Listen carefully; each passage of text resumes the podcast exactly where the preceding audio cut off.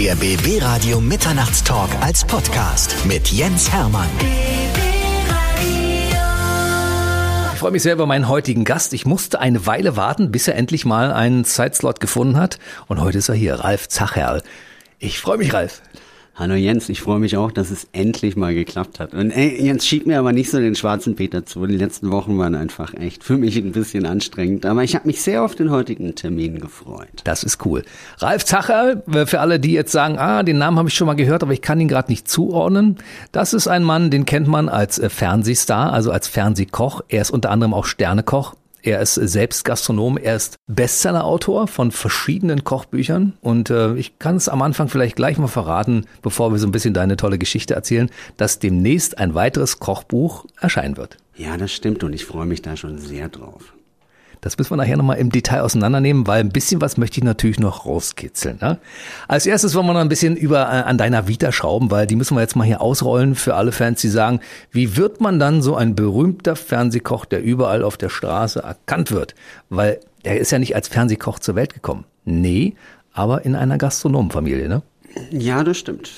Gastronomenfamilie, das klingt immer so hochgestochen. Also letztendlich hatten wir eine Kneipe im Dorf. Äh, also ja, eine Gaststätte. Mein Vater sagt immer, sagt dann immer Kneipe. Ähm, als ich klein war, äh, Gasthaus Engel hieß er, äh, hat meine Oma das noch geleitet. Mhm. Mein Opa hat gearbeitet, mein Vater hat als Koch gearbeitet, meine Mutter hat als Schneiderin gearbeitet. Also ich bin mehr oder weniger bei meiner Oma groß geworden, aber ich habe jeden Tag frisch gekochtes Essen bekommen. Geil. Und äh, habe dafür meiner Oma eigentlich immer versucht zu helfen, Buffet aufzufüllen, als ich klein war. Irgendwann später durfte ich auch mal die Knödel abdrehen oder die Kartoffel für die Knödel schälen, dann später auch Schnitzel und Gordon Bleus äh, panieren. Ich glaube, als Zehnjähriger habe ich schon mehr Schnitzel paniert wie manche 80-Jährige zu Hause. Also ich konnte das eigentlich so als Kind schon ganz gut. Weißt, ich hatte ja schon einige prominente Köche hier im Haus und habe mit denen gesprochen. Und bei vielen ist es so, dass die damals Dinge, die sie bei der Oma gelernt haben, beziehungsweise auch bei der Mutter in ihre Gastronomie von heute übernommen haben, weil das ist so, so ein kleiner roter Faden. Ist das bei dir auch so? Ja, also sag mal so, ich meine, äh, ich sage immer, wenn ich auch als Juror arbeite, so mit Knödeln, Klößen oder Gnocchis kriegst du mich immer. Und ja. äh, auch im Schmitz und Co. gibt's eigentlich fast alle drei Wochen spätestens Dienstagmittag Gnocchis. Und die Gnocchis, die machen wir so ähnlich, wie meine Oma zu Hause die Kartoffelknödel gemacht hat. Wir machen nur noch ein bisschen Parmesan und braune Butter dazu. Aber wichtig ist bei Kartoffelknödel und bei Gnocchis kein Weizenmehl verwenden, sondern Kartoffelstärke. Und das hat mir meine Oma damals schon als Fünfjähriger gepredigt. Siehst du, das hast du bis heute übernommen. Wir werden das Schmitz und Co., wenn wir nachher nochmal ausführlich auseinandernehmen und äh, die Geschichte des Restaurants erzählen, in dem du jetzt im Augenblick auch tätig bist. Aber da sind wir bei weitem noch nicht. Ist es äh, so wie bei Musikerfamilien, dass man, wenn man äh, in einer Gastronomiefamilie groß wird, dass man dann automatisch auch einen Beruf ergreift, der in diese Richtung irgendwie geht? Oder hast du den Wunsch gehabt von Hause aus, weil du so gut Schnitzel klopfen konntest? Nee, eigentlich gar nicht. Also ich wollte, ich hatte wirklich, ähm, Äh, ich habe Realschule gemacht. Meine Klassenlehrerin hat meinen Eltern damals den Floh ins Ohr gesetzt, dass ich zwar ein, ein etwas bequemer Sack bin, aber trotzdem, äh, ich sollte auf jeden Fall auf Wirtschaftsgymnasium gehen. Was die Eltern natürlich sehr gern gehört haben. Und äh, ja, dann war ich halt da zwei Wochen und das war halt so, ja, wie soll ich sagen, alle Leute, äh, die ich mochte, sind alle irgendwie weg von der Schule gegangen und die, die ich nicht unbedingt mochte oder auch keinen Kontakt zu denen hatte, die sind alle aufs Wirtschaftsgymnasium. Und da dachte ich mir damals mit 16, nee, das möchte ich mir jetzt nicht drei Jahre noch geben. Und äh, ja, ich habe früher so in den Sommerferien immer in verschiedenen Restaurants auch gejobbt und äh, mir hat die Arbeitsatmosphäre immer sehr viel Spaß gemacht. Also wenn ich mal am Band gearbeitet habe, drei Wochen oder so, da guckst du auf die Uhr und denkst, oh Gott, ey, noch eine mhm. Viertelstunde bis zur Frühstückspause, dann noch irgendwie, ne, also du guckst so im 10 bis 15 Minuten Takt auf die Uhr und denkst halt, hoffentlich ist die nächste Pause oder hoffentlich ist der Feierabend bald da. Und wenn man in der Küche gearbeitet hat, schaut man immer auf die Uhr und denkt so, boah, scheiße, ist schon so spät, ich muss doch das machen, ich muss doch das machen. Und in dem Moment, wenn die Gäste da sind, hast du eh keine Zeit mehr auf die Uhr zu gucken. Äh, weil, äh, ja, der Tag, der ging immer so, zack, war er vorbei. Äh, ja, dann hat man abends noch ein kleines Feierabendbier getrunken oder Zwei? Oh, nee, mit 15 hast du noch keine zwei Bier bekommen. Äh, das war auch gut so. Aber es hat halt wahnsinnig viel Spaß gemacht. Und dann dachte ich mir, na komm, machst du mal eine Berufsausbildung als Koch und kannst du danach irgendwas in der Richtung studieren, weil das wird ja angerechnet. Äh, das war mein damaliger Plan. Meine Eltern waren natürlich alles andere als äh, amüsiert darüber. Also da hatten wir auch richtig Stress eine Zeit lang. Echt? Mm, oh, mein Vater war todesbeleidigt. Also der war, das hat er mir, also das hat er mir lange nachgetragen. Wann hat er dir es verziehen? Ach, letztendlich, als ich meine Ausbildung fertig hatte und äh, ich dann, äh, ich habe dann Stefan Marquardt mal beim äh, ähm, beim Flipperspielen kennengelernt in der Kneipe mhm. und äh, der hat, ja, er sagte dann, du, ich, ich, ich suche eh noch einen Kommi, also einen Jungkoch, hast du nicht Bock mit mir an den Bodensee zu gehen? Und dadurch Stefan Marquardt war damals schon relativ bekannt in Deutschland, mhm. Feinschmecker, bester mhm. Italiener Deutschlands. Und äh, das fand mein Vater natürlich ganz toll. Also die sind dann auch bestimmt alle vier Monate mal runter an den Bodensee gefahren, den kleinen Jungen besuchen beim Stefan Essen. Und äh, ja, mit der Zeit war dann kein Frust mehr da, sondern ich glaube, sie hatten auch einen gewissen Stolz entwickelt auf ihren Sprössling. Das heißt, äh, dein Vater war dann, als deine Schwester auch Köchin wurde, nicht mehr so sauer, ne? Nee, das ist ja, ist ja oftmals so. Ich meine, meine Schwester ist zehn Jahre jünger als ich und ich dachte immer so, ey, wo ich mich früher irgendwie halt, da musste ich wie ein Löwe drum kämpfen, ey, die Kleine hat immer einfach bekommen. Aber auf der anderen Seite, ich hätte auch nicht mit ihr tauschen wollen, weil äh, sie hatte dann auch noch, äh, als meine Schwester Jasmin dann den äh, den Beruf des Ko äh, der Köchin erlernt hat, hat sie den gleichen Ausbilder gehabt. Sie war auf der Berufsschule. Sie hatten halt oh. halt früher auch die gleichen Lehrer und mhm. immer hieß es, ach ja, dein Bruder, ja, la, la, la, la. Mhm. Also ja, ich hätte, ja, ich glaube, sie hat es fast noch schwerer gehabt als ich, wobei ich mir natürlich damals eingebildet habe, dass sie es viel einfacher hatte. Ist äh, Jasmin auch eine gute Köchin heutzutage noch?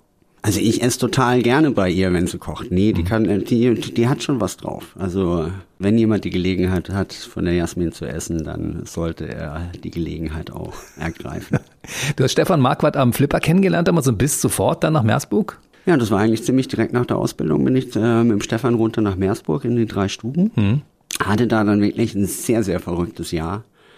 Äh, wollte nach drei Monaten auch hinschmeißen, weil äh, ich, ich war halt komplett überfordert mit der Art der Küche, die Stefan damals gekocht hat. Also ich hatte eine, ich hatte eine gute, eine, eine, eine gute, solide Grundausbildung. Mhm. Aber ich habe halt noch nie eine frische Artischocke in der Hand gehabt. Ich habe auch noch nie irgendwie ein viereinhalb Kilo Lude mehr irgendwie filetiert. Mhm. Also wir hatten halt Forellen, äh, äh, Karpfen, wenn es hochkam mal Lachs oder, oder Aale. Aber äh, die, die Art der Küche, die hat mich damals extrem gefordert. Stefan hat da auch noch sehr italienisch gekocht. Es gab halt immer einen Pastagang vorm Hauptgang. Davor gab es eine Suppe. Die Suppen wurden alle à la Minute gemacht. Ich war der, der klassische Entremetier, also der Beilagenkoch. Und der Stefan hat halt immer nur einen Fisch dazu gebraten, aber die ganze Arbeit habe ich halt machen müssen. Und ich war meistens der erste Frühs in der Küche, habe selten eine Mittagspause gehabt und ich wusste halt jeden Abend so halb neun, neun ist die ganze Küche im Aufruhr, weil ich jedes Mal nicht nachkam. Und nach ein paar Wochen hat man natürlich dann wirklich so einen extremen Frust auch verspürt, weil man einfach so, ja, das schwächste Glied in der Kette war. Und äh, ich wollte da wirklich den, den Beruf hinschmeißen. Und Stefan hat mich dann an die Hand genommen und sagte, du, du machst einen sensationellen Job. Deine Gnocchis sind spektakulär gut. Gib dir noch vier Wochen und dann unterhalten wir uns. Und das war dann wirklich so, dass es in diesen vier Wochen auch so, so besser wurde. Also man, man war da nicht mehr so hektisch, man hatte ein besseres Mise en place, man wurde natürlich auch schneller. Und äh, ja, ich bin dann doch beim Koch geblieben. Siehst du, und heute kannst du ihm sehr dankbar sein, dass er damals so hartnäckig war. Ich meine, anfangs hat man wenig Verständnis dafür, dass man so geknechtet wird. Aber unterm Strich, jetzt rückblickend sagst du, war es richtig, oder? Also definitiv. Ich habe Stefan da äh, in der Richtung wahnsinnig viel zu verdanken. Es war ja auch dann so, dass ich halt nach einer gewissen Zeit dann weiter wollte.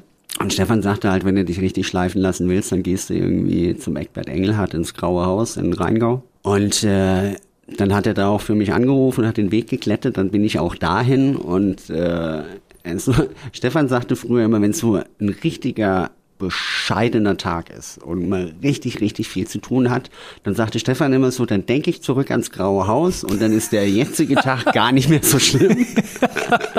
Also er hat das selbst auch erfahren, ja?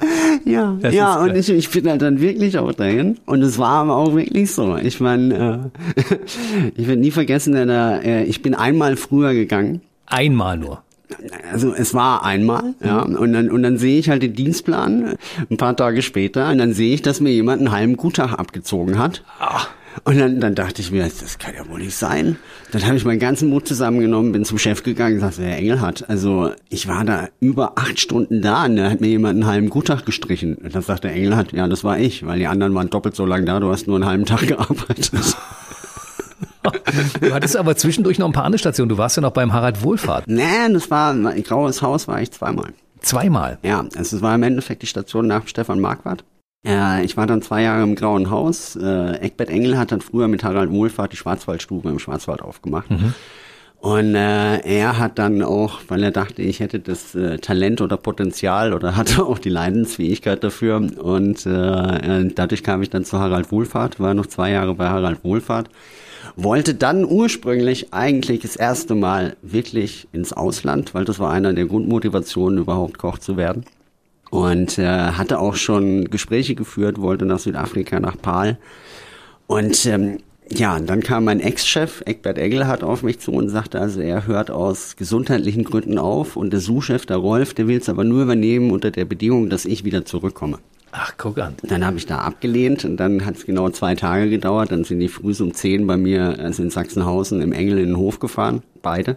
Ja, ich glaube, in der vierten Flasche Riesling habe ich ihnen dann versprochen, doch nicht nach Südafrika zu gehen, sondern ins Graue Haus zu gehen. Und so wurde ich halt dann relativ früh Küchenchef mit dem Rolf Laudenbach zusammen. Und wir hatten da dann das große Glück, dass wir nach einem Jahr einen Michelin-Stern hatten, 16 mhm. oder 17 Punkte Gummio.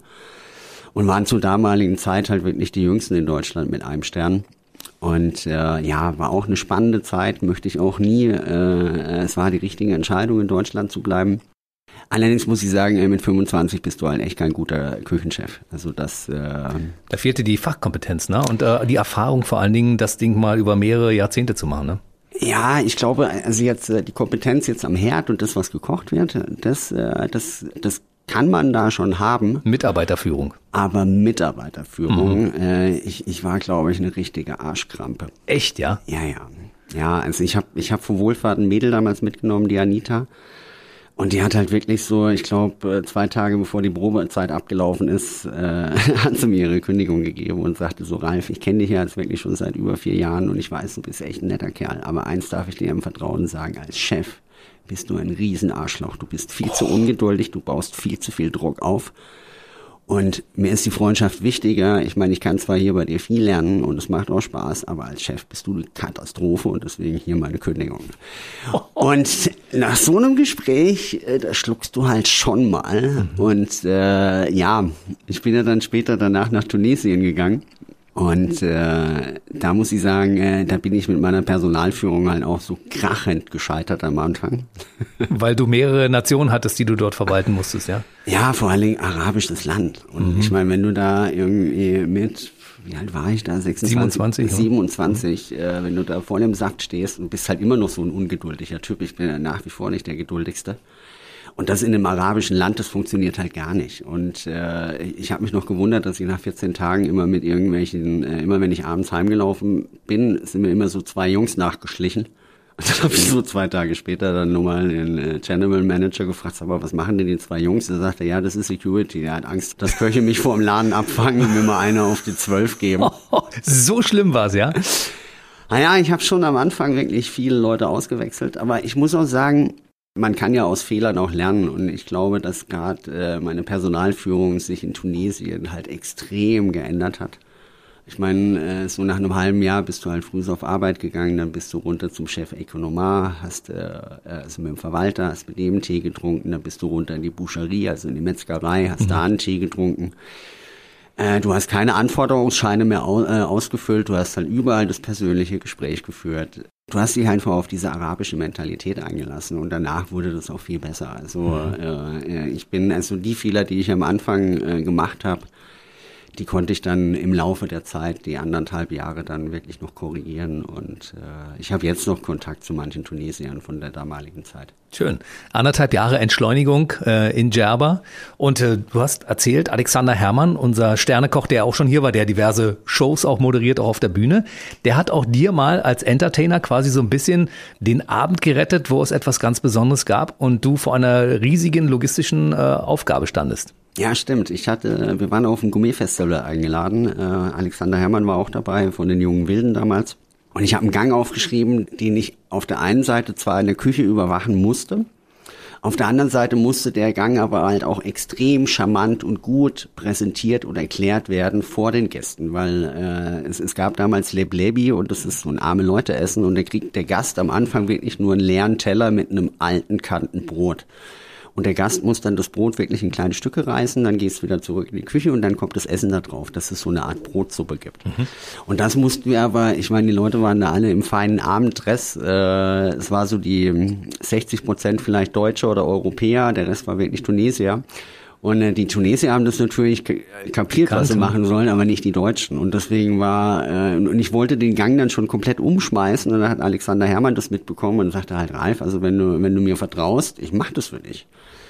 Und äh, der Alexander musste es halt so charmant gemacht haben, als ich nach meinem Gang rausgekommen bin, sind die 500 Leute alle aufgestanden und großes Hallo und Buhai und äh, ja, da muss ich sagen, da bin ich dem Alex heute noch dankbar.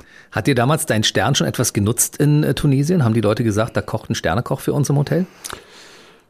Ja, was heißt genutzt? Äh, ja, ich, ich, ich denke schon. Also es ist ja, ist, ist ja immer noch so, so eine Auszeichnung, die wirklich weltweit einen absolut guten Ruf hat. Mhm. Und wenn jemand mal einen Stern hatte, dann auf der einen Seite gehen die Gäste natürlich lieber dahin. Auf der anderen Seite hast du natürlich als Gastronom auch eine viel höhere Erwartungshaltung, die die Gäste dir entgegenbringen. Und mhm. oftmals ist es also, Tunesien war ja damals wirklich noch so, ähm, es gab ja nicht alle Produkte da, weil mhm alles, was in Tunesien selber produziert wurde, durfte nicht eingeführt werden. Und es gab halt keinen richtigen Risotto-Reis. Also das mussten immer äh, irgendwelche Stammgäste haben das dann im Koffer mitgeschmuggelt, dass ich irgendwie mal wieder vier Kilo Risotto-Reis hatte Echt? oder mal eine, eine richtig gute Kuvertüre oder äh, Gelatine war ein ganz großes Problem, weil ja Schwein drin war.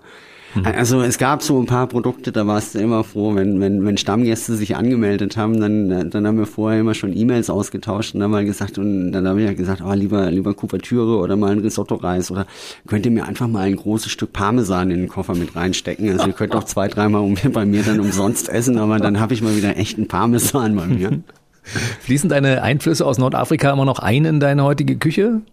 Ich finde so Schmorge, äh, Schmorgerichte, äh, Couscous, äh, äh, Baba Ganoush, also solche Auberginencreme, äh, Salat Meshweya, also dieses gegrillte mhm. Gemüse. Also man, man, man klaut schon überall, egal ob man irgendwo im Ausland gearbeitet hat oder auch wenn man im Urlaub ist. Also äh, ich, ich habe früher, wenn ich immer zwei Jahre gearbeitet habe, habe ich versucht, immer zwischen den zwei Jahren dann irgendwie drei oder vier Monate arbeitslos zu machen. Da hat mir meistens ein äh, ein Flugticket nach Bangkok gekauft äh, mit einem offenen Rückticket und habe halt geguckt, äh, wie lange mein Geld da reicht. Also einmal habe ich es fast sieben Wochen geschafft. Wow. Und äh, dann hast du halt damals noch, das war so in den 90ern, da hast du ja direkt noch irgendwie bei der Familie gewohnt und äh, hast dann mit der Mama manchmal gekocht und das war total cool. Also äh, ich habe es immer damals bekommen, ich habe Käsespätzle gemacht. Also so ein bisschen mhm. asiatisch, so mit Pilzen und so, aber schön mit Röstzwiebel, Käse hatten sie. Und so beim Spätzchenscham, äh, Spätzle-Scham, wenn das sind die Thailänder immer ausgeflippt. Dann hattest du halt immer direkt Zugang zum ganzen Dorf und konntest da mal mitkochen oder da mal mitkochen oder da hat mir jemand was gezeigt. Die Fische haben dich mit rausgenommen zum Fischen frühs. War eine schöne Zeit. Das ist für mich das Zeichen, dass das nicht nur ein Beruf ist für dich, sondern dass es Berufung ist. Ich meine, wenn man irgendwo hinfährt, um Urlaub zu machen und dann aber guckt, wie die anderen Menschen dort kochen und was kann man äh, übernehmen, das finde ich spannend. Ja, aber es ist ja auch, ich meine, es ist ja sehr naheliegend. Also ich meine, es ist ja kein Beruf, wenn man sagt, ich bin Koch oder Köchin, sondern es sollte schon auch irgendwo eine Berufung sein. Und ich finde, das ist halt das Schöne, dass sich die letzten 30 Jahre da äh, der das Berufsbild so ein bisschen äh, geändert hat. Äh, als ich damals Koch wurde, äh, habe ich mich ja ganz freiwillig für den gekachel, äh, weiß gekachelten Raum entschieden. Ja, und mhm. ich habe immer gesagt, wenn hätte ich Bock auf Menschen, wäre ich ja Kellner geworden. und jetzt hatte ich aber das Pech, dass das Berufsbild sich in den letzten 30 Jahren halt stark geändert hat. Ja, ja. Und äh, ich hatte am Anfang da wirklich meine großen Probleme mit.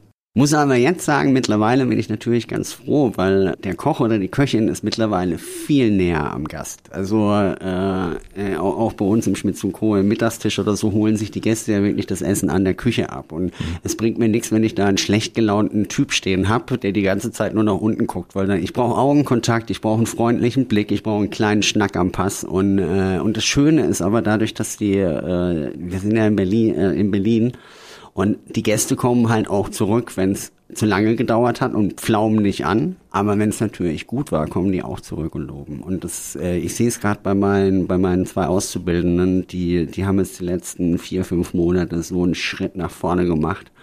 Und du siehst einfach, dass sie so viel Spaß bei, bei, bei dieser Arbeit haben, weil die halt einfach auch dieses positive Feedback bekommen. Und ja. äh, das ist natürlich, ja, total schön zu sehen. Ralf, Köche sind die neuen Rockstars, das muss man heutzutage so sagen. Und deshalb freue ich mich natürlich auch, dass du heute dir mal äh, Zeit genommen hast, mit uns ein bisschen zu quatschen, mit mir zu quatschen, weil ich weiß, dass du normalerweise das gar nicht so gerne machst. Ne? Also ich meine, jetzt klar erzählst du in der Küche, aber ansonsten so über dein Leben zu plaudern, da muss man dich schon ganz schön locken, dass du mal auch ein bisschen was preisgibst. Ne? Ach komm, so schwierig bin ich doch gar nicht. Ja, aber du hast es selbst schon öfter mal in Interviews gesagt. Ich verfolge dich ja nur schon ein paar Jahre. Das ist, eigentlich ist es nicht so mein Ding. Eigentlich, ja, ich stehe lieber am Rande der Tanzfläche als in der Mitte.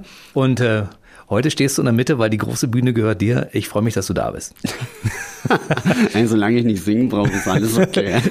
könntest du, du könntest ja mit, Nein. mit der Stimme könntest du Jan Delay sofort nachmachen, oder? Ich glaube, die, die Ähnlichkeiten der Stimme haben dir bestimmt schon einige Leute bescheinigt, oder? Ja, so ein, zwei Mal, aber der Jan, der singt mir viel zu schnell. Das, das ist schon ein großes Tempo, was der drauf hat, ne? Alter, das ist, Alter, das ist ja. ein guter Typ. Aber sensationelle Musik. Ja. Und äh, ihr kennt euch beide? Mm, ja, also wir sind uns schon ein, zwei Mal über den Weg gelaufen. Ich glaube, das letzte Mal äh, war es in Hamburg bei Wer weiß denn sowas, weil er, mhm. er ist gerade aus der Sendung rausgekommen und wir haben die nächste gemacht. Ja, ja. Das ist cool. Also in diesen Formaten, wo du immer mal angefragt wirst, da freue ich mich immer drüber, wenn du dann irgendwo in so einer lockeren Runde sitzt und mal andere Dinge machen musst, als übers Kochen zu reden, obwohl ich das auch sehr, sehr mag, muss ich ganz ehrlich sagen. Ich habe von den Sendungen, die du vormittags gemacht hast, teilweise einige gesehen, weil zu der Zeit habe ich den Nachmittag moderiert und da konnte ich vormittags noch Fernsehen gucken, dachte, ach, da ist er wieder. Schön. habe ich mich gefreut. Äh, ich komme mal zurück auf, auf deine Vita. Du bist ja damals zurück nach Berlin gegangen aus Gerber. Das ja. war ein paar Jahre später. Wurdest du schon zu der Zeit schon abgeworben und ist das so wie im Profifußball, wo man sagt, man holt sich die guten Leute, wie zum Beispiel ins Restaurant äh, Stil nach Berlin, indem man sie einfach irgendwo wegkauft? Also ich wollte, wenn ich ehrlich bin, als ich von Tunesien äh, nach äh, Deutschland zurückkam, wollte ich eigentlich erst das erste Mal, also wie gesagt, ich bin Landein, ich wollte äh, nach Djerba das erste Mal in eine Stadt. Und hatte mich dann eigentlich für Köln schon entschieden. Also war schon an der Wohnungssuche, hatte schon irgendwie mir auch ein, zwei Buden angeschaut, äh, musste mich noch entscheiden, welche ich nehme. Und dann bekam ich einen Anruf von Markus Semmler. Mhm. Und das war halt wirklich so ein unmoralisches Angebot. Also äh, äh, Küchenchef irgendwie äh, im Stil, im Stilwerk, irgendwie mhm. 120 Plätze Gourmet-Restaurant, eine Mall dabei mit 70 Plätzen, äh, eine, eine Bar, eine offene Sushi-Bar dabei, ein begehbaren Weinklimaschrank. Also das Projekt, das war halt einfach so so eine ja so ein Angebot, wo du halt ja nicht Kannst Nein sagen mhm. kannst. Und äh, ich hatte am Anfang echt Angst vor Berlin, weil ich dachte mir, ach du Scheiße, ey, das ist ja irgendwie, da ist es im Winter bestimmt monatelang total dunkel und kalt und die Stadt ist halt noch größer als Köln und und ich weiß auch gar nicht, ob es da Wein gibt. Und, äh, und ich die muss Hauptstadt. ja, ja, ich muss auch sagen, ähm, das erste halbe Jahr Berlin war echt schwierig und ich bin ja davor wirklich schon ein paar Mal umgezogen, aber Berlin ist halt so ein Moloch, ja. Ich meine, wenn du irgendwie im Schwarzwald arbeitest, fährst nach Stuttgart, da gibt's halt irgendwie zwei Kneipen, wo die Musik läuft, da gehst du rein. Mhm. Wenn du das dritte Mal rein bist, kennst du da ein paar Leute. In Berlin ist das halt anders. Und mhm. ich finde, in Berlin, bis man sich unabhängig vom, vom Arbeitsplatz so ein soziales Umfeld mal aufbaut, das hat in Berlin bei mir wirklich fast ein Jahr gedauert. Also so das erste halbe Jahr fand ich Berlin ziemlich bescheiden, aber ich meine, ich habe ihm nur gearbeitet und äh, nach einem Jahr wurde es besser. Und, und das ist halt schlimm, weil es, es wurde halt so besser, dass ich jetzt irgendwie immer noch da bin. Das und ist gut. Äh, äh, ist, ja, ich fühle mich, ich fühle mich da ziemlich wohl. Ralf, guck mal, ich bin ein gebürtiger Berliner und äh, du bist Ach, mit einer der wenigen. Ja, ja, ich bin wirklich ein Original Berliner, geboren und aufgewachsen. Äh, du bist jetzt mittlerweile 23 Jahre da auch schon eine beachtliche Zahl an Jahren. Ich glaube, so ab acht Jahren sagt man, ist man ein echter Berliner. Also ich glaube, du bist jetzt mittlerweile angekommen und ich möchte auch nicht, dass du hier wieder wegziehst, weil du gehörst hier einfach her, weißt du? Ach, danke für die Blumen. Du bist schon ein sehr charmanter Gesprächspartner. Das muss ich jetzt echt mal sagen. Ich gebe ich gerne zurück. Gebe ich gerne zurück. Äh, dann hast du es aber so lange im Stil nicht ausgehalten und bist dann in die Weinbar Rutz gewechselt, weil das Wort Wein in dem Namen steckt. Ne? Und das war ja damals so ein Pilotprojekt, irgendwie Wein und Gastronomie zusammenzubringen.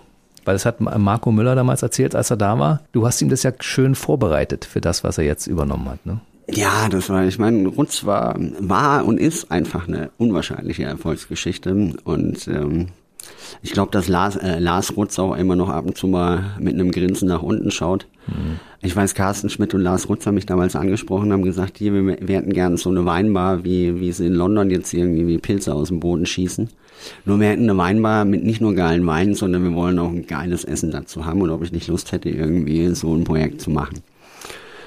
Und dann äh, war ich da auch sehr, sehr schnell begeistert. Dann fing aber so der erste Wermutstropfen an, weil sie gesagt haben, ja, das ist aber kein Menü-Restaurant, es gibt kein Menü auf der Karte. Und ich konnte mich da auch wirklich gegen die zwei nicht durchsetzen, konnte aber dann, ich konnte ihnen zumindest äh, äh, abbringen, dass ich unten unter die Speisekarte schreiben kann, äh, Ralf und sein Team kochen ein Viergang Überraschungsmenü. Mhm. Also so einfach ein Satz unter der Speisekarte. Und das ist halt normalerweise bestellt sowas kein Mensch.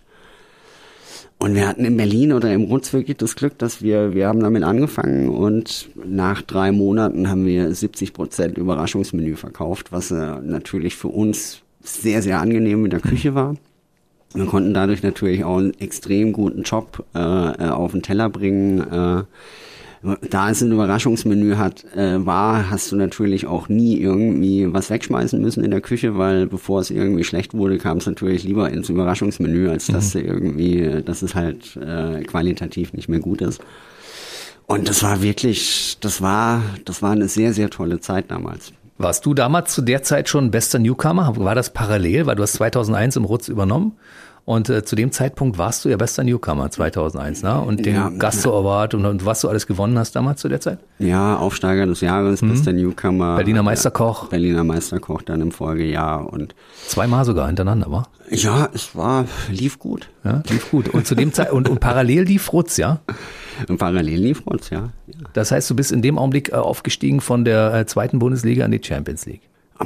Ich wir hatten einfach, äh, ich, ich glaube, wir waren am zur richtigen Zeit am richtigen Ort mit einem richtigen Konzept. Und äh, ich sage immer, so ein, so ein Laden trägt nicht nur eine, eine Person, sondern ich meine, da gab es auch Lars Rutz noch im, mhm. im, im Service, da gab es auch noch eine Anja Schröder im Service. Äh, ich hatte einen ganz starken Sous-Chef auch. Wir hatten wirklich auch ein, ein, sehr eloquentes Küchenteam. Wir hatten einen tollen Service. Also äh, da war, äh, ja, jetzt heißt sie Tina Kotaska äh, meine Ex-Frau war damals im Service, mhm. die äh, Anja Wöst, äh, damals noch Anja Lehmann war damals im Service. Also wir hatten wirklich, wir, wir waren eine, eine echt gute junge Truppe, wir waren hungrig und äh, wollten einfach auch, äh, ja, wir wollten nicht, dass das Essen okay ist, sondern wir wollten, dass die Leute wirklich rausgehen und sagen, es war einfach ein richtig geiler Abend.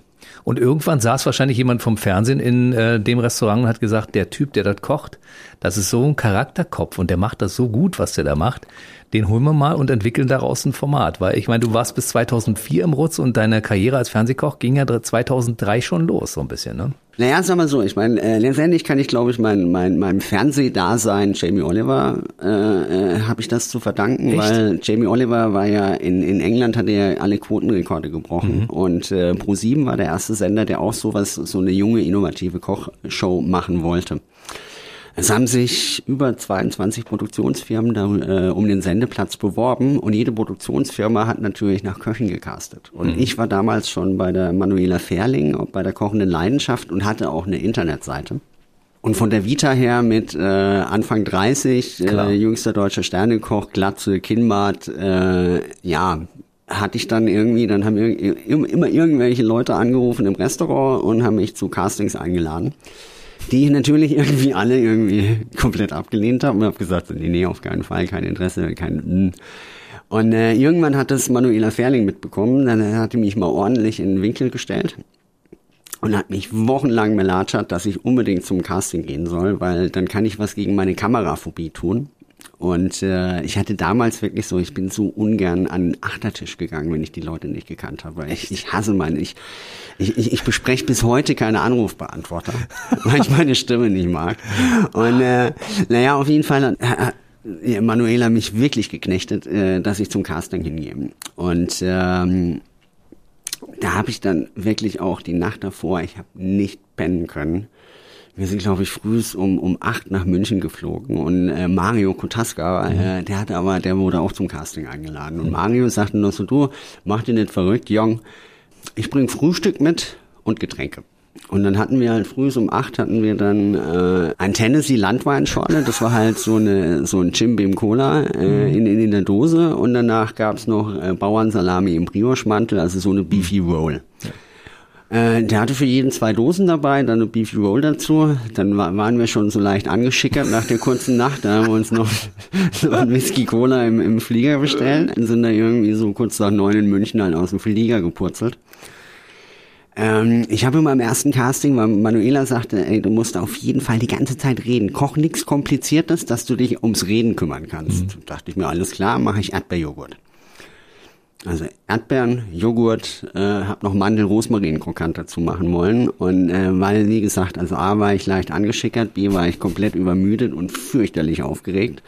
Also ich habe geredet wie ein Wasserfall. Mir ist irgendwie, ich glaube, dreimal der Karamell verbrannt, einmal die Mandeln. Und als ich dann endlich mit meinem Erdbeerjoghurt fertig war, fiel mir noch auf, dass ich den Rosmarin vergessen habe, in den Krokant reinzumachen. Aber äh, äh, ja, die Leute fanden es sehr äh, unterhaltsam, wie ich halt da den Flipper in der Küche gemacht habe. Und ähm, ja, dann, dann hat man ja immer so ab und zu Anrufe bekommen, ja, du bist unter den letzten fünf, du bist unter den letzten vier, in ein Glückwunsch, du bist unter den letzten zwei. Und dann war das natürlich ausgerechnet äh, eine der Firmen, die in den Pitch gekommen sind. Und dann kam halt der Anruf, Herr herzlichen Glückwunsch, wir drehen Piloten mit dir. Dann fing das Drama wieder an, wollte ich nicht machen, weil ich wollte ja um Gottes Willen nicht in Fernsehen. Und äh, Manuela hat mich dann wieder äh, lange überzeugt und überredet, da dahin zu. Und äh, ich hatte ja da auch schon einen Gast in meiner Kochshow und äh, die junge Dame, die hat mir so geholfen. Ohne die hätte ich, äh, äh wäre es eine Vollkatastrophe ge geworden. Und ja, wir haben auf jeden Fall den Piloten gedreht. Äh, vier Piloten gingen dann in die Marktforschung und meiner hat halt mit Abstand gewonnen und so wurde ich halt dann der neue Pro 7 Fernsehkoch. Cool, finde ich gut. Ich muss mal zwei Dinge zwischendurch erzählen. Erstens, ich bin ja so ein sehr stimmfixierter Mensch. Ich höre gerne außergewöhnliche Stimmen und deine ist wirklich außergewöhnlich. Da hört man auch gerne zu. Ja, du magst sie vielleicht nicht so sehr. Äh, gibt viele Leute, die sie sehr mögen. Ansonsten hättest du nicht so eine lange Karriere hinter dir, wo Leute sehen und hören wollen, was du da machst. A2 finde ich das natürlich richtig geil, dass du dieses Outfit auch hast, weil das macht dich so unverkennbar. Seit wann hast du denn diesen Bart und die Glatze? Also, meine erste Klatze habe ich mir in Thailand rasieren lassen. Weil es so warm war. Und das war eigentlich ein traurig. Näher, ich war als, äh, äh, als junger Mensch oder als junger Mann war ich total verzweifelt, weil mein Opa, der hatte noch nicht mal Geheimratsecken, hatte schwarze Haare, obwohl er schon irgendwie über 70 war. Und bei mir wurden die Haare halt immer dünner. Und ich habe keine Ahnung, wo es äh, herkam. Aber mir sagte mal ein Arzt, das ist irgendwie stressbedingt, weil äh, der Rest ist okay. Und dann war ich in Thailand im Urlaub und dann hatte ich einen Tag ein Kopftuch nicht auf und am nächsten Morgen dachte ich mir so, boah, jetzt habe ich mir voll die Platte verbrannt. Da dachte ich mir, ich fange doch jetzt nicht an, Sonnencreme in die Haare zu schmieren. Dann rasiere sie alle ab. Mhm. Ja, und dann habe ich mir halt einen Friseur gesucht und habe mir meine erste Glatze schneiden lassen. Als ich heimkam, war meine Oma komplett entsetzt. Sie sagte, ich sehe aus wie ein Skinhead. Ja, aber seitdem habe ich, trage ich halt diese Frisur. Und der Bart, wann kam der dazu? Ja, ich glaube, der Bart kam so, so ungefähr so, so ein Jahr oder anderthalb Jahre später dazu. Ich glaube, in dem Moment, dadurch, dass ich halt meine Frisur schlecht ändern kann, lässt du dir natürlich Haare im Gesicht stehen, weil da kannst du irgendwie mal die Koteletten dünner schneiden oder mhm. Manchmal rasiere ich sie auch ab aus Versehen. Oder äh, du kannst den Bart ein bisschen kürzen. Du hast zumindest ein bisschen Haare zum Spielen, weil mhm. sonst, äh, äh, ja, ist, ja, Haare sind schon was Schönes, wenn man sie auf dem Kopf hat. Ich kann mir gar nicht vorstellen, wie du mit Haaren aussiehst, ehrlich gesagt. Ach, extrem gut. du siehst doch ohne Haare extrem gut aus. Das ist der Punkt dabei. Das darf man nicht vergessen, weil ich meine, das ist das typische, die typische Optik von Ralf Zacher. So sieht er halt aus, ne, der Mann. Ja, ich kann deswegen auch, äh, äh, mit Glatze kann man mehr essen. Wieso? Fast 90 Prozent von deinem täglichen Kalorienbedarf verwendet dein Körper ja für die ganzen inneren Abläufe, aber natürlich auch, dass dein Körper auf 37 Grad erwärmt wird oder auf knapp 37 Grad. Da wir aber fast 80 Prozent der Wärme über den Kopf verlieren, ja. Wenn wir jetzt zum Beispiel keine Haare haben, verlieren wir ja noch viel mehr Wärme. Das heißt, unser Grundumsatz, ja, der, der erhöht sich leicht. Deswegen kann ich immer ein bisschen mehr essen wie jemand mit Haare, weil ich ja keine Haare auf dem Kopf habe. Also wenn man schon keine Haare hat, muss man zumindest an diesen Vorteil glauben. Ich wollte gerade fragen, ist das wissenschaftlich fundiert? Nein.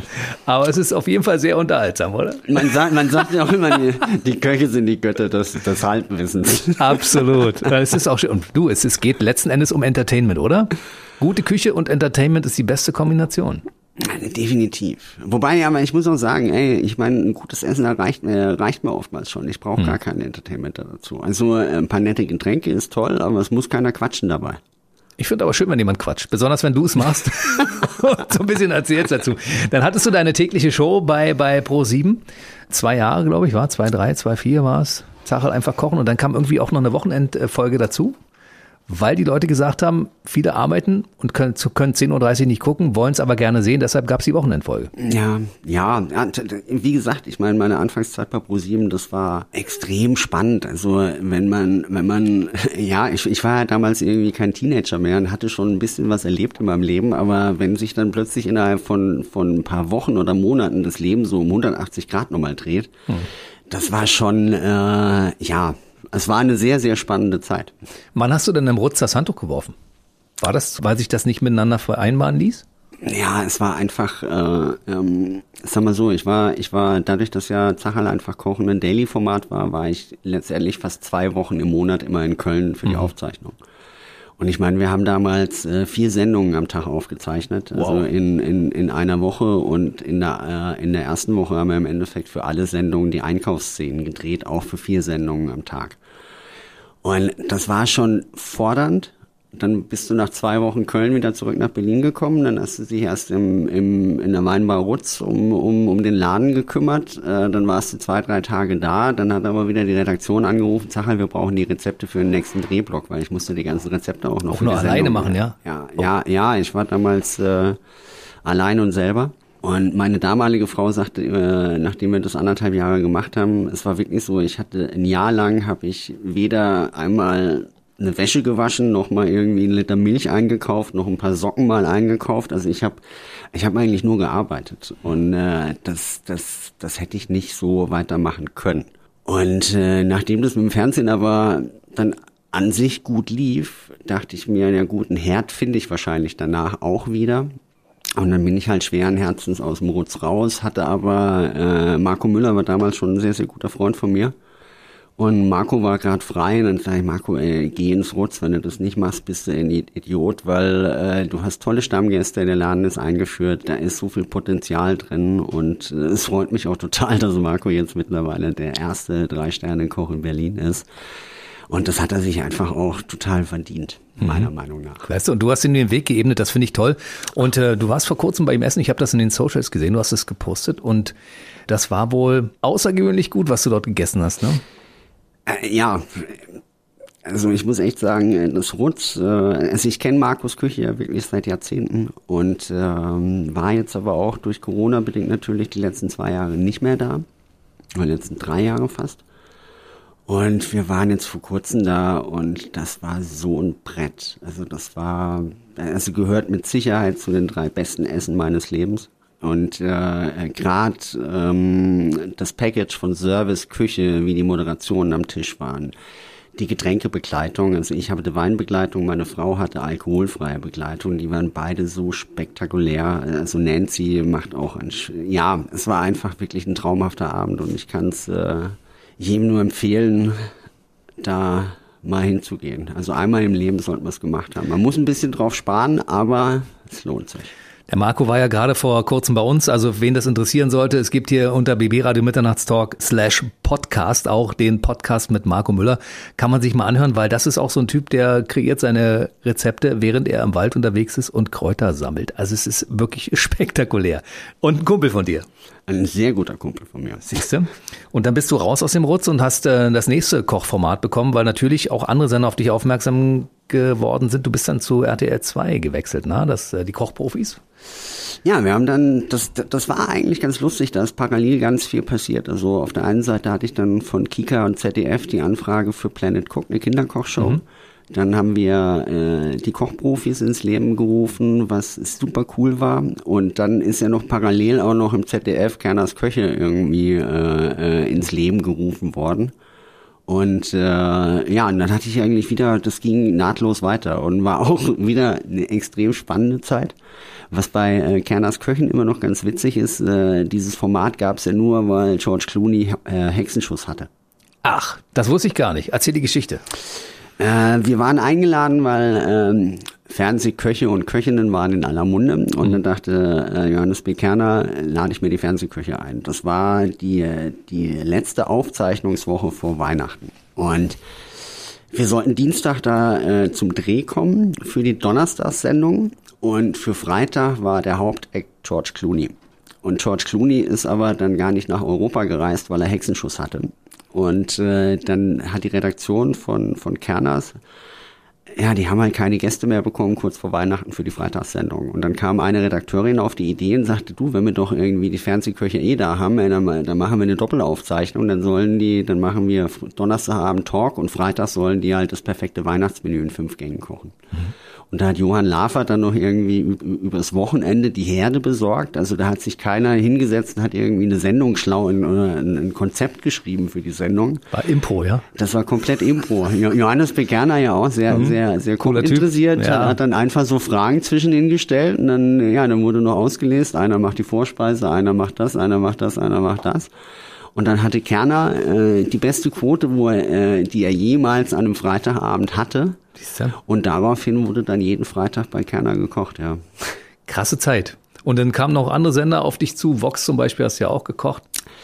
Ja, wir sind bei RTL 2 damals weggegangen, weil wir konnten uns über den Sendungsschnitt nicht einigen. Äh, letztendlich wollten wir irgendwie das, ja, dass wir einfach äh, sehr nah bei der Wahrheit bleiben und dass die Sendungen im Schnitt nicht angespeedet werden und mhm. noch dramatischer gemacht werden. Weil wir einfach immer gesagt haben, das ist ein Hilfeformat. Wir wollen einfach nicht, dass die Leute irgendwie vorgeführt werden, weil die vertrauen uns. Die haben unsere Handynummer und wir müssen die Leute ja auch knacken. Und wenn wir da keine Vertrauensbasis schaffen, dann funkt, äh, funktioniert das Format nicht. Nur dann darf es natürlich nicht sein, dass im Schnitt dann irgendwas noch dramatischer dargestellt wird, als es eigentlich eh schon war mhm. oder ist. Und deswegen sind wir dann bei RTL 2 einfach weg und dann, ja, hat es nicht lange gedauert. Dann kam ein Anruf von Vox, sagt mal, äh, sucht ihr nicht eine neue Heimat? Ihr könnt auch genau das so machen, wie ihr es davor gemacht habt, habt ein bisschen mehr Mitspracherecht und so sind wir dann damals dann zur, wurden die Kochprofis, die Küchenchefs die Küchenchef-Coaches, ne? Ja. Das, äh, und ihr habt da eine ganze Menge gemacht und, und dann durftet ihr so, wie ihr wolltet und es wurde nichts mehr zurechtgefrickelt, ja? Ja, wir konnten einfach, wir konnten die Fälle mit aussuchen. Es wurde im Schnitt nicht mehr viel. Äh, es wurde halt einfach, wir sind bei der Wahrheit geblieben. Hm. Seid ihr immer noch Freunde fürs Leben? Ich denke, ja, muss mal die anderen fragen. Nein, äh, nein, äh, Mario habe ich jetzt gerade am, am Wochenende erst getroffen. Äh, mit Martin habe ich jetzt leider schon länger nicht mehr telefoniert, aber es soll ihm gut gehen. Laut Mario. Es soll nein, ihm gut gehen. Wir, äh, wir sind immer noch sehr befreundet, ja. Wann kam eigentlich das Restaurant Schmitz und Co. Ähm, in dein Leben? Wie lange ist das? Ich habe überhaupt gar keine Jahreszahl dazu. Das gibt es ja mittlerweile schon ein paar Jahre, ne? aber ich weiß nicht, wann es geboren wurde sozusagen. Wir sind jetzt 22. Ja. Ich glaube, wir haben 14 aufgemacht. Na, schon acht Jahre. Ja. Das heißt, wir haben ja bald ein Jubiläum zu feiern. Ja, bald sind wir zweistellig. Cool. Du bist ja Geschäftsführer. Stehst du noch viel am Kochtopf oder kümmerst du dich mehr um die Belange, die hinter den Kulissen gemacht werden müssen? Ah, ich, ich mache, also am liebsten mache ich mehr hinter den Kulissen. Wobei, äh, ja, seit Corona haben wir natürlich auch äh, wirklich Personalprobleme und äh, die letzten Wochen und Monate war ich halt wirklich sehr viel äh, im Laden drin gestanden. Also ich, ich stehe total gerne im Laden, weil wir im Schmitz und Co. einfach wirklich eine sehr charmante Gästestruktur haben, sehr viele Stammgäste auch haben und äh, äh der Laden macht einfach Spaß und ich bin da auch gerne. Hm. Äh, meine Küche ist im Moment sehr charmant und toll besetzt. Äh, vielleicht noch ein Auszubildenden. Bräuchtest du? Oder hast du? Würde ich noch nehmen. Also ich habe zwei, mhm. aber Alex, äh, Alexandra ist jetzt im dritten Lehrjahr, Tobi kommt jetzt ins zweite Ausbildungsjahr und äh, ich könnte noch so einen Neuzugang ver, ver ja, würde ich noch nehmen und Servicepersonal fehlt. Und ich habe mir so gedacht, Mensch, normalerweise müsste doch so ein prominenter Küchenchef, wie du es bist, Gastronom, wie du es bist, Sternekoch, der, der müssten doch die Leute reihenweise an der Tür stehen und sagen, können wir nicht hier im Service arbeiten, bitte, lieber Ralf? Wie sieht's aus? Nee, Service ist im Moment gerade wirklich ein großes Problem. Also wenn irgendjemand jemand kennt, ja, äh, der äh, Lust auf Menschen hat, äh, vielleicht ein bisschen Weinkenntnisse noch hat, aber ich habe, ich suche auch noch jemand für die Frühschicht. Also da, da kann man früh um neun anfangen und ist abends um, um fünf zu Hause bei der Familie. Äh, wir haben zwei Schichtsystem, wir haben Sonntag, Montag geschlossen, wir haben feiertags geschlossen. Das heißt also, ihr seid Ostern, Weihnachten, Silvester daheim bei den Freunden oder bei der Familie. Wir kochen trotzdem frisch. Man kann bei uns viel lernen, es macht Spaß zu arbeiten und wir suchen dringend und wir zahlen auch über Tarif. Ich hätte das gar nicht gedacht. Ich habe gedacht, wenn man so ein prominentes Gesicht hat wie du, weißt du, ich meine, du kannst ja kaum auf die Straße gehen, ohne dass irgendjemand mit dir sofort ein Selfie machen will. Wenn jemand äh, einen Gastronomiebetrieb betreibt, so wie du das machst und so prominent ist, habe ich gedacht, dass die Leute da einfach hingehen und sagen, Mensch, Ralf, wie sieht's aus? Kann ich bei dir arbeiten? Nee, es ist nicht so. Also das, äh, ich, ich, ich sage, es war vor, vor Corona war es schon schwierig, irgendwie gute MitarbeiterInnen zu finden. Aber jetzt äh, seit Corona ist es wirklich irgendwie zum Mäusemelken. Also und, und das ist wirklich seit letztem Jahr Juni suchen wir eigentlich Leute dringend irgendwie für einen Service. Mhm. Und äh, das es ist halt so schade, weil wir haben jetzt zwei Jahre, also zwei harte Jahre hinter uns, äh, wo wir alle nicht das machen durften, was wir gerne tun wollen. Und jetzt dürfen wir alles wieder machen und äh, die Gäste haben auch total Bock drauf. Also wir haben irgendwie Anfragen und Anfragen und sagen im Moment halt alles ab, weil ich keine Leute habe. Und das ist halt, ja, da schläfst du schlecht. Also das frustriert auch. Du hast ja zwischendurch noch Event, äh, Kochen und sowas betrieben. Hast du dafür dann überhaupt noch Zeit und Personal, wenn, wenn das so dünn ist mit den Servicekräften? Weil die brauchst du dazu ja auch, ne? Ja, sag mal so, ich habe das große Glück, dass ich äh, der Chef von zwei Firmen bin. Mhm. Äh, auf der einen Seite gibt es das Schmitz und Co. und auf der anderen Seite gibt es aber auch die Ralf Zacher GmbH. Und die ganzen Events, die ich jetzt, wenn ich gebucht werde, die mache ich über die Ralf Zacher GmbH. Und da bin ich eigentlich, äh, suche ich mir vor Ort immer starke Partner oder sage halt, also ich komme zwar dazu, ich kann das Zepter schwingen, ich kann auch die Rezepte mitbringen, ich schreibe auch die Bestellungen und äh, kümmere mich um die Vorbereitungen, aber ich brauche natürlich da vor Ort immer ein starkes Team. Also da bringe ich nicht die Leute aus meinem Restaurant mit. Mhm. Dafür sind wir auch viel zu schwach besetzt. Hm. Aber es kann natürlich durchaus passieren, dass wenn das äh, dünn ist mit der Personaldecke, der Chef dann selbst mit anpackt und dass man, wenn man im Schmidt sitzt, äh, zum Beispiel auch äh, Ralf Zacher persönlich vorbeikommt und die Teller einstellt. Und ein bisschen entertain zwischendurch. Das kann, das kann passieren. Das kann passieren. Also entweder stehe ich in dem, in dem kleinen Aquarium namens Küche oder, oder ich bin halt direkt, äh, dann sehe ich so aus, wie ich jetzt gerade aussehe, dann, dann kellner ich auch. Also es, es, es kann passieren, ja. Einerseits schwingst du den Computer beziehungsweise den Stift und schreibst äh, Kalkulationen, Bestellungen, musst Monatsabschlüsse machen etc. pp. Andererseits äh, sagt jemand, Ralf, wir haben heute hier irgendwie Engpass in der Küche, kannst du mal äh, Zwiebeln schneiden und und und äh, weiß ich nicht Schnitzel braten und das machst du dann auch, ja?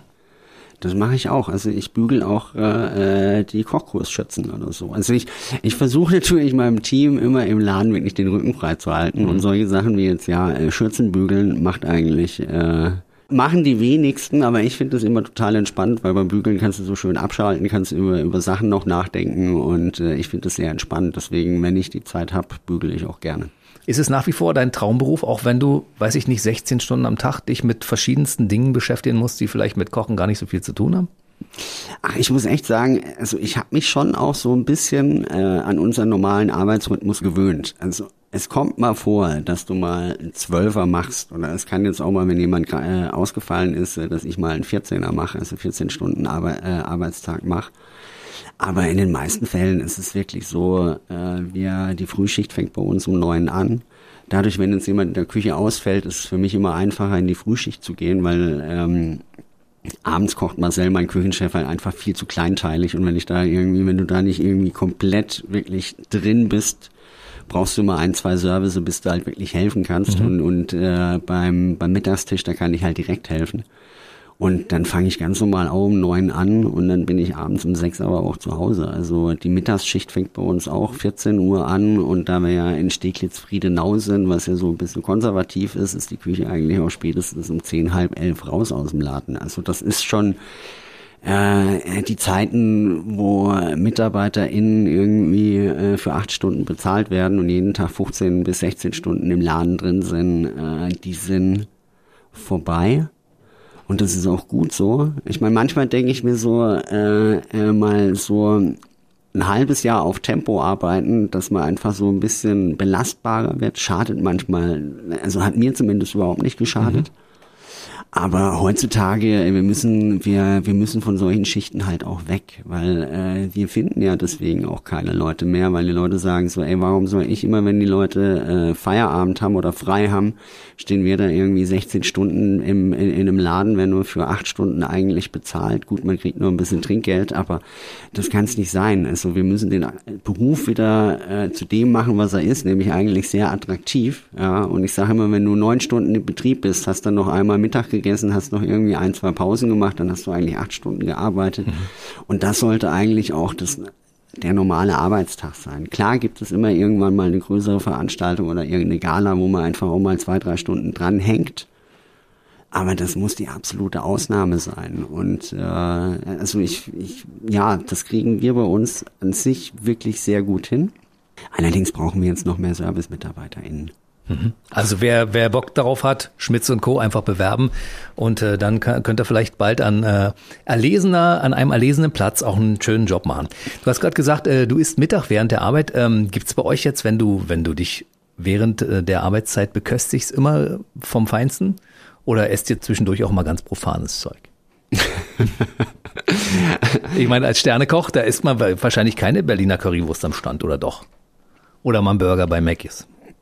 Nee, also ich, ich, also wenn ich ehrlich bin, ich bin ja badischer Franke und, und ich bin nicht so der Currywurst-Fan. Ja. Mhm. Also ich muss immer sagen, ey, es hat keine Bratwurst verdient, in Curry-Ketchup ertränkt zu werden. Also außer die Wurst ist halt schlecht. Aber, äh, aber eine gute Bratwurst, damit kriegst du mich auf jeden Fall. Echt, ja? Und ähm, Nee, wir essen bei uns im, äh, im Schmitz und Co. eigentlich immer so, so Viertel nach drei, also wenn der Mittagstisch vorbei ist, weil da ist dann äh, äh die, die Spätschicht auch da und dann essen wir halt einfach zusammen. Und, und was gibt's dann? Na, entweder das, was, wenn vom Mittagstisch was übrig geblieben ist. Also was Geiles. Ah, das ist schon immer ziemlich lecker, was ja. es bei uns gibt, ja. Ja, ja, ja. Und äh, oftmals ist es halt so, dass wir ein bisschen vegetarisch übrig haben, deswegen essen wir auch sehr viel vegetarisch bei uns im, im Mittagstisch, aber es ist irgendwie so es hat sich bis jetzt bei mir noch keiner beschwert. Ja. und dann kommst du abends nach Hause und willst vielleicht noch was essen. Traut sich überhaupt jemand für dich etwas zu kochen oder musst du das von Hause aus übernehmen, den Job, weil alle sagen, wir können es dir sowieso nicht recht machen? Also das ist echt schlimm. Also meine Schwiegermutter zum Beispiel, die kocht immer noch nichts für mich. Ja, also immer wenn ich nach Freiburg komme, gehen wir essen, weil sie lehnt es ab, für mich zu kochen. Die hat Schiss. Die hat ja, Schiss. Ja, ja, ja, die hat Schiss. Und ich denke immer so, manch, ey. Ich bin, also letztendlich muss ich echt sagen, ich bin so froh, wenn wenn wenn wenn mir jemand was zu essen macht. Und äh, du, das äh, im Moment gerade irgendwie Tomaten aus dem Garten, ein bisschen Burrata dazu, ein bisschen Basilikum, schwarzen Pfeffer, ein gutes Olivenöl und äh, du hast einen glücklichen Ralf am Tisch sitzen. Also das ist nicht so schwer, mich irgendwie kulinarisch zu befriedigen. Und äh, ich bin ich bin dankbarer Esser. Es gibt auch nichts, was ich nicht esse, außer Katzen. Und äh, und sonst äh, äh ja, also ich habe keine Allergien und ich bin ein sehr unkomplizierter Esser auch. Ja. Siehst du, am Anfang deiner Karriere war es noch eine Bifi und eine Büchse äh, Cuba Libre oder sowas. Jetzt äh, müssen so eine Sachen sein. Alexander Herrmann zum Beispiel hat gesagt, so äh, ein paar schöne Nudeln geht immer. Selbst wenn man überhaupt nichts kann, ein paar schöne Nudeln gekocht und fertig ist der Lack. Damit kriegt man ihn zum Beispiel immer. Ja, ja, bei mir sind es halt irgendwie die Knödel oder äh, Von deiner Oma. Ja, ja, nee, ich, ich, du, das ist auch, das ist egal, ob das jetzt irgendwie äh, ein Spinatknödel ist, ob es ein Semmelknödel ist. Also jetzt demnächst, ich, ich befürchte ja, dass wir dieses Jahr ein be bescheidenes Pilzjahr haben, weil es so trocken war. Aber so gerade im Herbst irgendwie so ein paar äh, äh, gebratene Steinpilze oder Steinpilze à la Creme mit einem Semmelknödel und einem Feldsalat dazu. Ich meine, ey, Herz, was willst du mehr? Das ist großartige Küche. Wie ist es eigentlich, wenn du deine Kochbücher schreibst? Äh, machst du das, wenn du dann 18 Uhr zu Hause bist oder entwickelst du die während der Arbeitszeit mit deinem Team? Weil die Rezepte, die da drin stehen, die sind ja alle irgendwie äh, deinem, Schrägstrich eurem Brain entsprungen, ne? Also ich muss sagen, äh, dass das äh, neue Kochbuch, was jetzt Anfang nächsten Jahres rauskommt, hoffe ich, ähm, ich habe, glaube ich, eine Woche an dem Buch schon gearbeitet und alle Rezepte, die ich hingeschickt, äh, die ich hingeschickt habe, kamen zurück irgendwie zu kompliziert, äh, nee, äh, zu äh, ja Produkte zu schwer zu besorgen und das und, ich, äh, da hatte ich am Anfang schon so so so ja, ich war ziemlich gefrustet. weil, weil, man, weil man ja so, äh, als Koch, man möchte natürlich schon irgendwie so was, was ganz Geiles aufschreiben, ja. Ja, ja. Und, und aber es war eine ganz klare Ansage. Ich meine, das Kochbuch heißt Zacherl macht Feierabend, ja. Und es sollen einfach schnelle Rezepte sein, es sollen äh, eine kurze Einkaufsliste. Man soll, wenn es geht, in, in jedem ordentlichen Supermarkt irgendwie die Produkte bekommen. Und das war dann echt so eine Umstellung. Und äh, ich, ich muss aber sagen, dass ich so in der zweiten Woche echt einen echt guten Flow bekommen habe. Und äh, so ein paar Sachen sind da drin, die sind einfach echt geil. Also wo ich echt sagen muss, so das Umstellen der, der Denkweise, also da hatte ich am Anfang echt ein Problem, aber wenn du dann so drin warst, und dann einfach auch nicht irgendwie so gesagt hast, ja, ey, du musst jetzt irgendwie, ja, und dann muss noch da, da was dazu und da, da, sondern ey, mach das basic, mach es lecker, ja, und schreib vielleicht da unten dazu, wer Lust hat, macht noch das und das dazu. Und damit kam ich fein, fein durch. Und da sind, ähm, ja, da sind einfach echt coole Sachen entstanden. Also wir machen einmal so, so, so eine Art Garnelencocktail mit so kleinen Pellkartoffeln, das kriegst du, äh, äh, und, und, diese und, und diese Cocktailsoße ist halt so geil, weil wir nehmen halt nicht so eine fette Mayonnaise, sondern wir nehmen einfach so einen Hüttenkäse und, und Ketchup und das ist so simpel und, und das ist wirklich, äh, das ist so chunky. Da sind ein paar echt coole Geschichten dabei. Da gibt's da so ein schönes Rezept in Tofu und Speck. Das ist für, für alle Leute, die bis jetzt noch Tofu noch nicht gemocht haben. Tofu und Speck ist die Bombe. Echt, ja? Jupp. Wann kochst du das mal zur Probe? Ich komme vorbei. Ähm, du komm, komm, kommst, kommst du mal Ins zu mir ins. Schmitz Co. und dann mache ich dir das mal. Du stehst für einfach kochen, deshalb waren das, war das äh, deinem Verlag wahrscheinlich zu kompliziert, was du da gemacht hast. Weil äh, tatsächlich kann man ja bei dir natürlich auch ein paar schöne und für dich auch komplizierte Gerichte essen. Die sind alle sehr, sehr, sehr, sehr äh, geil zusammengestellt irgendwie. Ja, also ich mag's schon am liebsten lecker, gell? Hm. Und ich, ich mag halt Charakteressen. Also was, was ich halt nicht mag, also das ist auch immer die Ansage bei uns äh, in, in der Küche. Ich gehe lieber das Risiko ein, dass ich äh, an, einem, an einem Mittagstisch irgendwie äh, zwei Reklamationen habe, dass es zu scharf ist und nochmal zwei, dass es zu salzig ist, aber ich will einfach Charakter essen. Also ich möchte einfach, dass die Leute abends, wenn sie nach Hause kommen, immer wissen, was sie mittags gegessen haben. Und ich finde, manchmal sind die, sind die Gerichte so, so, so, äh, die haben so wenig Emotionen, so wenig Würze, wo ich halt immer, ja, da, da, da weißt du am Abend halt nicht mehr, was du mittags hattest. Und, und ich finde einfach, ich, ich möchte Charakteressen au- auf dem Teller haben, dass die Leute einfach äh, das bewusst wahrnehmen, da muss was im Mund passieren. Da darf was cremig, knuspriges sein. Ich, ich möchte ein Temperaturspiel haben, heiß, kalt oder so. Und, und ich möchte auch mit Schärfe, mit Säure. Also da, da, da soll was passieren im Mund, weil langweiliges Essen macht krank. Das stimmt. Du bist so mittlerweile ja, sagen wir mal, knapp 40 Jahre fast Koch. Also gut 35 plus, ne? Wie viel geht dir denn heute noch schief? Oder bist du mittlerweile, weil du ja über der, deutlich über der 10.000 Stunden Regel bist, als Profi äh, kochen kannst, äh, geht dir nichts mehr schief? Das ist Schmarrn. Also nein, das ist ja, das ist ja, das ist ja auch das Spannende beim Kochen. Du kannst dich beim Kochen ja nie irgendwie auf was ausruhen. Also du kannst ja nicht sagen, oh, letzte Woche habe ich das aber noch total toll gekocht. Und äh, das ist ja wirklich so in dem Moment, wenn du einmal dich nicht konzentrierst oder den Fokus verlierst, hast du irgendwie was vergessen, dann ist was verbrannt oder schwarz oder ja, oder, du, auch oder, ja. oder du hast statt, statt ins äh, Salzfass ins Zuckerfass gegriffen. Schlimmer ist, wenn du es umgedreht gemacht hast. Aber äh, natürlich passiert sowas. Also jetzt auch gerade für das Kochbuch. Ich glaube, das, äh, äh, ich habe ein Schweinebauchrezept drin. Den habe ich, glaube ich, zehnmal Probe gekocht, bis er, bis er dann so war, wo ich sag so, und jetzt passt er. Also das ist, äh, ja, passiert. Meine Frau hat schon gesagt, ey, wenn du jetzt noch einmal Schweinebauch mit nach Hause bringst, ist der Teufel los. Also weil auch, auch im Personalessen, die wollten alle keinen Schweinebauch mehr essen, weil den habe ich ja wirklich zehnmal Probe gekocht. Nächstes Mal kannst du ihn hier abliefern, wenn du was übrig hast. Also hier gibt's immer dankbare Esser, weißt du? Ja, jetzt weiß ich auch den Weg, wie ich hier rauskomme. Siehst du? Ja, ja, und hier ist immer ein, ein, ein offenes Ohr und ein offenes Mikrofon für dich. Sag mal, äh, diese Geschichte bei, bei Sky One, Master Chief, Master Chief, äh, du sagst, warst ja der Juror. Machst du das immer noch? Leider nicht mehr. Sky hat sich leider letztes Jahr entschieden, da keine neue Staffel zu drehen, was Schade ist, ne? was ich sehr schade fand, weil äh, das war auch so eine Produktion, die extrem viel Spaß gemacht hat. Also auf der einen Seite war es natürlich toll, wirklich äh, äh, Hobbyköche und Köchinnen über über mehrere Wochen zu begleiten und zu sehen auch, wie die sich entwickeln in der kurzen Zeit.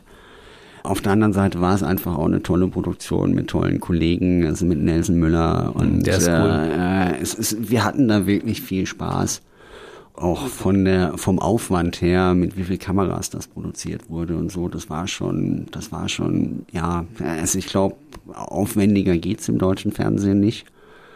Und wir haben ja stellenweise, also wenn wir da einen Außendreh hatten, da haben sich 140 Leute in Bewegung gesetzt. Also das war wirklich mit Mörderaufwand. Äh, Wir hatten eigentlich neun Kameras plus nochmal vier Kameras, nur EB-Teams plus noch ein paar fest installierte Kameras. Also das war von der Bildregie und vom Aufwand war das schon spektakulär.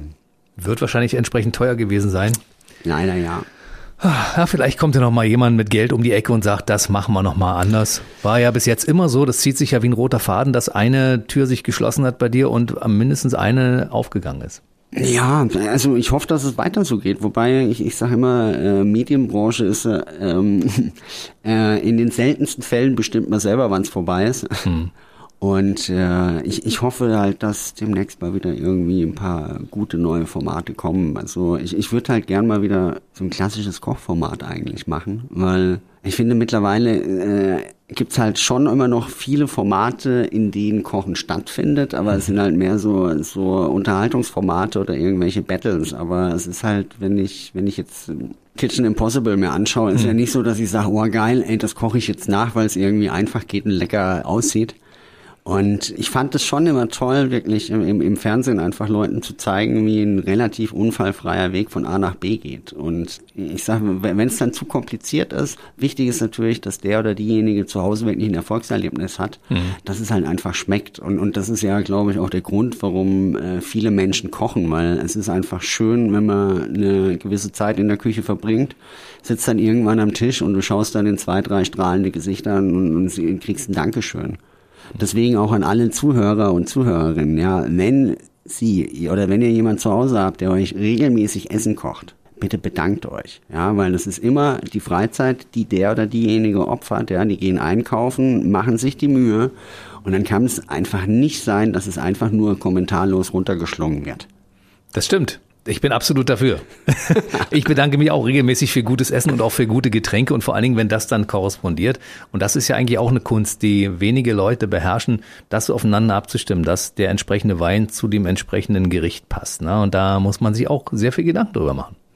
Definitiv. Also das ist auch, äh, da bin ich aber auch wirklich nur Laie. Also da gibt's Sommeliers und Sommelieren, die das einfach wirklich so toll machen. Aber es gibt auch, wie gesagt, äh, äh, ich, ich ich darf ja auch regelmäßig zum Beispiel in der Küchenschlacht auch als Juror äh, agieren. Und ich muss sagen, was die stellenweise in 35 Minuten in einer fremden Küche, die auf den Teller zaubern, da hätte ein Profi, äh, ja, wenn er Glück hat, kriegt das in der gleichen Qualität hin, wenn er Glück hat. Also Echt, da, ja? da sind manchmal wirklich Hammerteller dabei, wirklich. Und das sind äh, Amateure. Und das sind Amateure, ja. Ja. Also erstaunlich, das sind auch Leute, die sich damit beschäftigen den ganzen Tag und sich darüber Gedanken machen, welche Lebensmittel man miteinander verheiraten kann, in Anführungszeichen, was gut zusammenpasst und mit welchem Wein man das Ganze begleiten kann oder vielleicht mit einem schönen Bier dazu. Toll. Lieber Ralf, es war eine schöne Stunde mit dir. Ich glaube, wir könnten noch deutlich länger reden. Ach du, ich fand, äh, ich, ich war, sehr perplex, dass das echt eine Stunde war. Ich dachte, es geht eh nur eigentlich eine Viertelstunde. Siehste, Aber äh, das denken alle. Nein, es war, es war, es war äh, sehr, sehr, sehr angenehm. Also du bist ein sehr charmanter äh, Gesprächspartner und man fühlt sich sie, also wenn man auch das Haus dann gefunden hat, äh, ich war am falschen Bahnhof, dann ist es hier wirklich total schön beim BB Radio. Dazu kann ich nur sagen, ja, BB Radio liegt direkt vis-à-vis vom Bahnhof Potsdam-Babelsberg Medienstadt und nicht am Potsdam Hauptbahnhof. Man kommt natürlich über Umwege, wenn man so wie du auch den Bus nimmt, natürlich auch hier irgendwann an. Ne? Ja. Schön, dass du da warst. Wer sich informieren möchte, der findet auf jeden Fall die Internetseite ralf-zacher.de. Dann gibt's natürlich Infos auf Schmitz und Co. über dein Restaurant und du bist in den Socials überall vertreten. Ne? Ja, also äh, äh, Facebook und, und äh, Instagram, ja. ja. Mhm. Bis die Tage. Danke dir, Jens. Ciao, Bis dann. ciao. ciao. Der BB Radio Mitternachtstalk. Jede Nacht ab 0 Uhr. Und jeden Freitag der neueste Podcast.